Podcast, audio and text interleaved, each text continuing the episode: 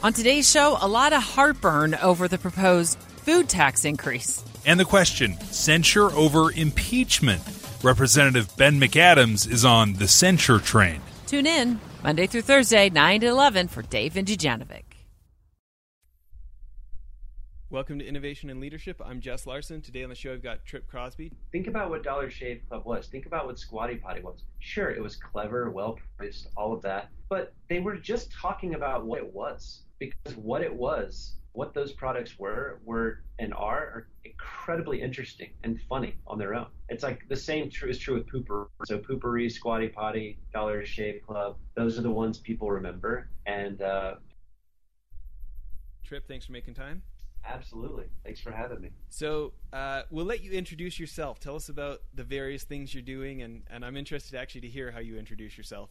Man, I am also interested in, interested in hearing how I introduce myself because uh, I find even after 15 years in my career, explaining what it is is the most challenging part. Uh, the short version is I make YouTube videos, oftentimes in partnerships with brands uh, I host and perform and sometimes even do keynotes at corporate events.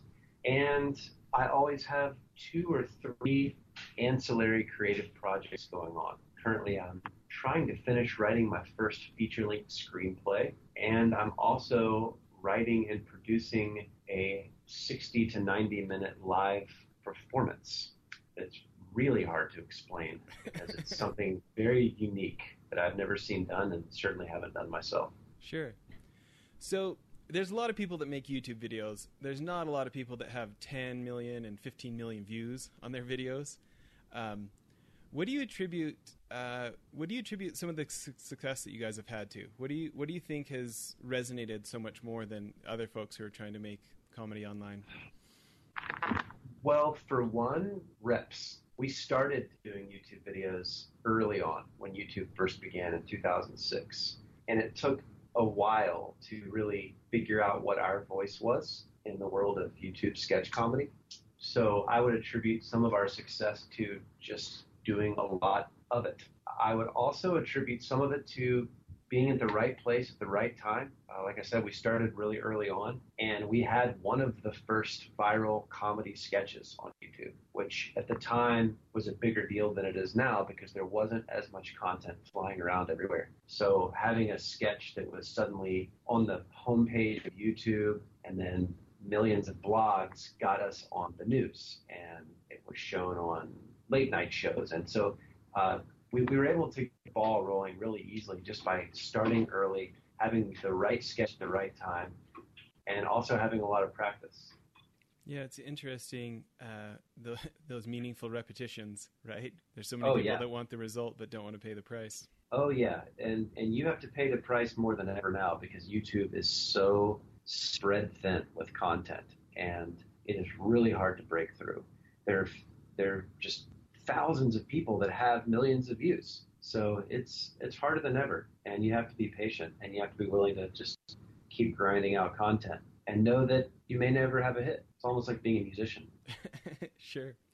Um, so, for people who don't understand or, or maybe aren't familiar with how folks like you would partner with a brand, I mean, you've got over 200,000 subscribers, 75 million views. Can you under, can you help people uh, understand a little bit about why they would want to engage with someone like you and what that typically looks like? Sure. So that's even changed over time. The reason people partner with us now is because we have a very long slate of successful viral videos. Uh, and all of it is brand friendly. A lot of it is office culture humor. Uh, so we work with a lot of B2B brands that are looking to market their product, usually their technology product, to other businesses. And so we can, we've written a lot of comedy around that specific culture. So it's very targeted, it's very brand friendly, and it's very well produced for the budgets that we work with. So I've directed a number of commercials for broadcast, and it's very expensive to get that sort of advertising. You're paying a lot of money for the production, you're paying a ton of money to an ad agency for the idea, and uh, there's just a lot of bells and whistles. Whereas if you work with us, and you're a brand and you want to get a lot of eyeballs, you want the content to be good, you're just coming straight to us and we're able to produce it cheaper. There's no ad agency in the way. Actually, there is sometimes, but oftentimes there's not. We work directly with a lot of brands. And the content's going to be really engaging and funny, and it's going to look good, near broadcast quality. Yeah. You know, um, I do think it's an interesting strategy, that office humor. Um, I think, you know, having seen your guys' videos over the years, you know, conference call in real life, email in real life, you know, stuff like that, every hotel ever, you know, winning at the winning at the rental car. Like right. I really identify with it, having having been a business traveler a lot, and and just that world. Um, I can see how it becomes uh, a little more magnetic for those B two B brands that are worried about. Um, how does this play with our brand? Is this, you know, is this going to detract or, or what are the other videos they've made? Is that going to embarrass us? You know, totally. Uh, it, it's a it's a safer route for those companies that want to do content that is not just safe but relevant. And so, whereas 10 years ago, we used to have to, uh, I don't say we had to, what we would sell is really just our platform. And we would say, hey, sponsor video on, uh, video on our channel. And at the time, the algorithm on YouTube was very different. And just putting anything out meant that all of our subscribers would see it. So we could just, we could basically just sell the, the numbers. Uh, and also, of course, they knew the kind of content they were getting. They would be less interested in the content five years ago. It was more just make something funny, put our name on the end. Uh, now the algorithm is different. It's more pay to play. Facebook came along. They have their own video distribution now. So uh, now we sell more our ideas and our ability to execute those ideas. It's interesting. Adapt quick or die, right? I feel like we reinvent our business every six months. I'm not kidding. well, um, one of the reasons I was excited to have you on the show is, you know, there's so many folks who are involved in content marketing or or whatever they're calling it, you know, these days. Yeah. The, uh, what's the phrase of the month? Yeah. F- pick your pick your term, right? Um, and one thing that you know, a lot of organizations they can get by, you know, hiring some 22 year old intern to put a fluff pace, Facebook post up so they can say, "Look, we posted this many times," right? Right. But when it comes to something like comedy, you really can't fake it. You know, like it's it's something that everyone has such a strong opinion on. Was that funny or not? And mm-hmm. uh, you know, like any craft, it doesn't come easy. Um, can you talk about, in your mind, um, that evolution of of what it takes to actually know what's going to resonate? You know, yes. We, we, talked about doing it a lot, but what else? Yes.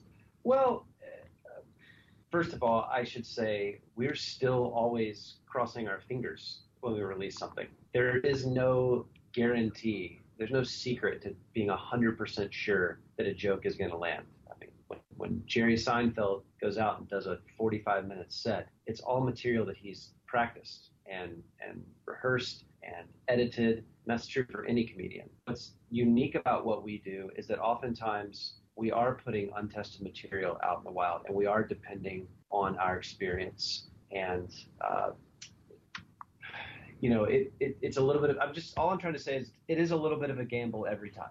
But I would say that aside from just having the experience and the reps, eh, some of it is is having a good process for understanding the audience that we're speaking to. Uh, some of it is is understanding how pacing works on YouTube and Facebook. Uh, some of it un- is understanding. I don't know. I, I'm not going to pretend like there's some formula. I really just think over time our instincts have just gotten better, and we just kind of know what will work and what won't. I, I hate to answer sure. so broadly, but no, but, that's but you really think what about folks who are, you know, we have all sorts of different people on the show who are masters at different things. We have race car drivers and pro athletes, and we Mhm. have you know authors who've written multiple New York Times selling best selling books, and you know Right. people who they they just sit there and beat on their craft until they kind of unlock the patterns and. Uh, That's know, a good way to put it. um, You unlock the patterns. well, um, And we should no way should be compared to professional athletes or NASCAR drivers or anything like that, but it, it definitely is a subconscious training that's going on with every video that we make. Yeah. Um, what about this for folks who who are interested in becoming funnier? People who who they would like to maybe start Mhm. dabbling with comedy, but they're so scared of falling on their face they haven't started. Um, what advice would you have for people about about getting started and and you know putting their foot in the water and and uh, trying things, being prepared for failure, and just what kind of advice would you have for for organizations or Uh, individuals? Well, for individuals who want to pursue comedy, it really is just putting your foot in the water and failing. It's just you gotta you, you have to decide you have to understand that you are signing up to fall on your face. You're signing up to fail and try again and fail and try again. Uh, that's that's the nature of it. Um, if if you're an individual listening and you're like in any way interested in the craft of comedy, whether it be stand up or acting, I always suggest starting with an improv class. And in fact, I teach improv to a lot of corporations because I think the principles that you learn there are helpful as much off the stage and out of the spotlight as they are in it. Um, in, in the study of improv, you're going to learn a lot about being more present. You're going to learn a lot more about uh, how to actively listen to someone. You're going to learn a lot about being authentic, expressing yourself more clearly, making bold choices, being willing to take risks, learning how to operate inside of failure. All those things are what you learn when you study improv. So that's a great starting point. But for an organization that's like, hey, we want to do more, just put out some straightforward, stupid Facebook ad that's targeted to our exact local market. We want to put something out a little sexier, a little funnier, and be more like what we see on broadcast television. I would just say uh, partner with someone that has a good portfolio.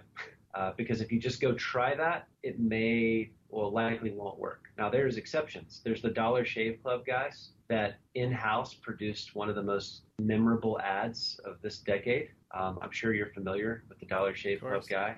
And I mean, like, that was just an in house thing. And that guy was just a genius. And I'm sure he has marketing training or comedy training somewhere back there. Uh, but that's, that's just not very possible for the average company to go do. In fact, we get calls, we get a lot of calls, and you would be surprised at the number of requests we get to make make something quote unquote like the Dollar Shave Club commercial, like like it's just something you can do, uh, because people want that. It's very sexy to be funny uh, with, with for brands. Um, it's it's a way to be memorable, and it seems cheap. Yeah, it seems like a more inexpensive way to be memorable, but uh, it's not necessarily that easy. So I would say if you're a corporation, you want to do that, you know, talk to your agency or find someone who is an expert and find out what's really involved. Yeah, There is an ROI. There is a very uh, an amazing ROI if you do it right. sure. Let's do this. Let's take a quick break from our sponsor, and then I have a question about that for you. Okay. Hey, Andy Phillips here. And I'm Tom Hackett. You may remember us from that time when we used to try really hard to make plays on fourth down. Well, we're back at it with a brand new show called Special Forces Gang, where we give you new perspective on what it takes to be a football player. We talk all things Utah football, sports, and life. Don't miss Special Forces Gang. Subscribe for free on Apple Podcasts, Google Play, or on KSLSports.com. Go Utes!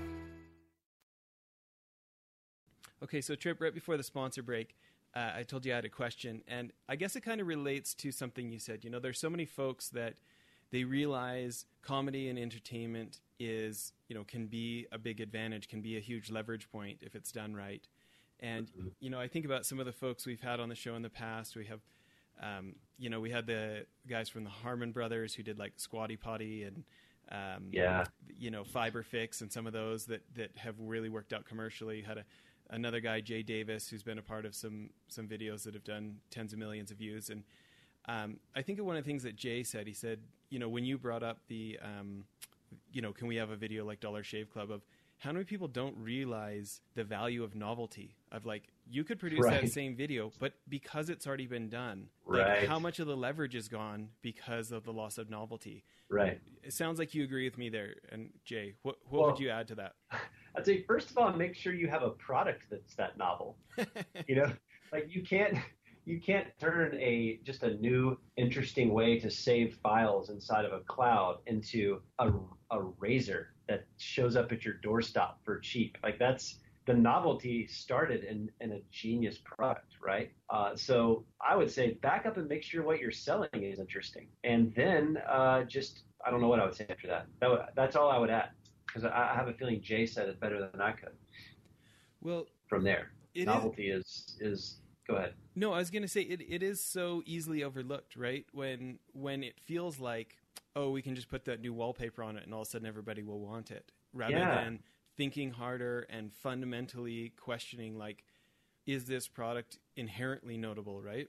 Right. I mean, think about what Dollar Shave Club was. Think about what Squatty Potty was. Sure, it was clever, well priced, all of that, but they were just talking about what it was. because what it was, what those products were, were and are, are incredibly interesting and funny on their own. It's like the same true is true with Poo-Pourri. So Poo-Pourri, Squatty Potty, Dollar Shave Club, those are the ones people remember. And uh, we get a lot of calls where people are like, "Hey, they're thinking those seemed inexpensive." Like you're funny, make us one of those. And I, in the back of my head, I'm often thinking, well, a that's not possible because your product is really boring and kind of embarrassing. So like, um, that's never going to happen. Second of all, like I'm not a magician. I can't just guarantee you some novel idea. Uh, we got a lot of work to do on the front end to land there. You know, we got to put a lot on the, against the wall. We got to uh, change course a lot. The creative process is really messy. At least it is for me.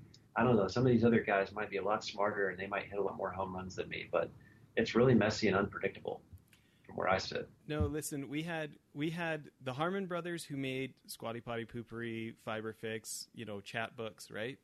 Um, Yeah. We had them on the show, but we also had one of their clients, um, the guys from Spark, who own Fiberfix and paid them to make it, right? Hmm. And they're talking about like if you want that much writing and you want that much production, like you're paying like a hundred grand a minute to make to Oh, make that kind easily. of a thing, right? And Yeah. so um, this idea of it will be cheap, like it's t- in my observation, I'd be interested in your thought. It seems like it may end up cheaper than other routes because the ROI, if you do it right, could be so big. But cheap is a pretty relative term, right? It's completely relative to the return. Yeah, right. No kidding. Well, listen. So I'm- cutting corners is. Uh, oh, go ahead. I just cut you off. Speaking of cutting, no, you're the guest. I'm talking too much. You go. I was just saying cutting corners uh, might save you money in the front end, and we've done that, and we've made stuff that we didn't think was funny, but we're not the ones writing the check, so we've just done it. And uh, I have a feeling whatever money was spent was wasted for some of these people that weren't willing willing to take creative risks or put up the money for something quality. Yeah, you know, having just a little bit of a peek behind the curtain with some of these folks that I've spent time with, in addition to having them on the show, like realizing how much time and effort they put into writing. You know, Mhm. I, I think it's very easily discounted by folks who don't see that process and recognize like how hard and how many revisions they do to come up with that stuff that resonates. Uh, it's not a hey, a coffee, put write it on Yeah. the back of the napkin. Okay, now we're done. It's like no, no, that's like step No, one no. in the thousand step journey, right? Yeah, it, it, there, it's it's present us three ideas and we'll choose the best ones. Okay, it's not that simple. Uh, for me, it's it's less about a lot of work and it's more about less work. So let me expound on that. For me to have good ideas, I have to be as I have to be less busy. So like I could fill all my time really easily coming up with ideas for brands and writing little scripts or, or for even for internal communication stuff for some companies that we work with. Uh, none of it would be very good because my wheels are just spinning all the time. I would have no space in my brain to actually stumble upon a really good idea. And so I found that I have to kind of slow down and create as much space in my life as I can for the good ideas to show up in my brain, however they do or whyever they do. You know, I- really want to talk about this. Um, I know we're about out of time for the first half of the interview. Let's let's bring this up on the second part. Um, Okay, great. let's do this. Uh, why don't you Why don't you tell people where the best places to connect with you are online? So uh, I'm I'm becoming a, an Instagrammer. I'm finding that that's that's my new platform of choice. So please follow me on Instagram, Tripp Crosby. Uh, you'll see a lot of posts about my kid, who's funnier than me, but also uh, I do some really fun things in my stories. Uh, every week, I give someone $100, or at least a chance to get $100 through a really fun game that we play. Uh, I do little short films in my stories, whatever. You know what Instagram is. I Instagram. That's where I am. Yeah. And, and for everybody, that Tripp is with two P's. Tripp. Cro- Yeah, Tripp Crosby. Crosby. And you know, of course, you know, YouTube, Tripp and Tyler, tripcrosby.com as well. Um, Yep. Okay, everybody, tune back in. We're going to ask Tripp more of how you become funnier. Thanks. Well, that's it for the episode. One other thing I wanted to tell you about if you remember the guys from Convoy uh, in episodes back, Ken Free and Trent Mano, I went on one of their CEO trips to New York and I met a guy named Brent Thompson, very successful entrepreneur. He was former CEO of Jive Communications, big uh, company now, I think three or four hundred million dollars. Anyways, he uh, he started a new company called BlipBillboards.com. I'm super stoked they're a sponsor now. But I, I remember a year and some ago when I met him, I thought it was genius. Instead of having to buy six months or a year's worth of billboard um, for thousands of dollars, you can buy eight seconds at a time for like 10 or 20 cents. You pick what billboard you want it on, what time of day you want it to run. And it just puts so much power in the hands of, of marketers and CEOs who want to try something and see if it works. You can buy as many or as few as you want, change it as many times as you want. Uh, I think now our podcast is being advertised on billboards in like 18 different states because we have these guys as sponsors. We're pretty excited about it. Hope you check out blipbillboards.com. Thanks.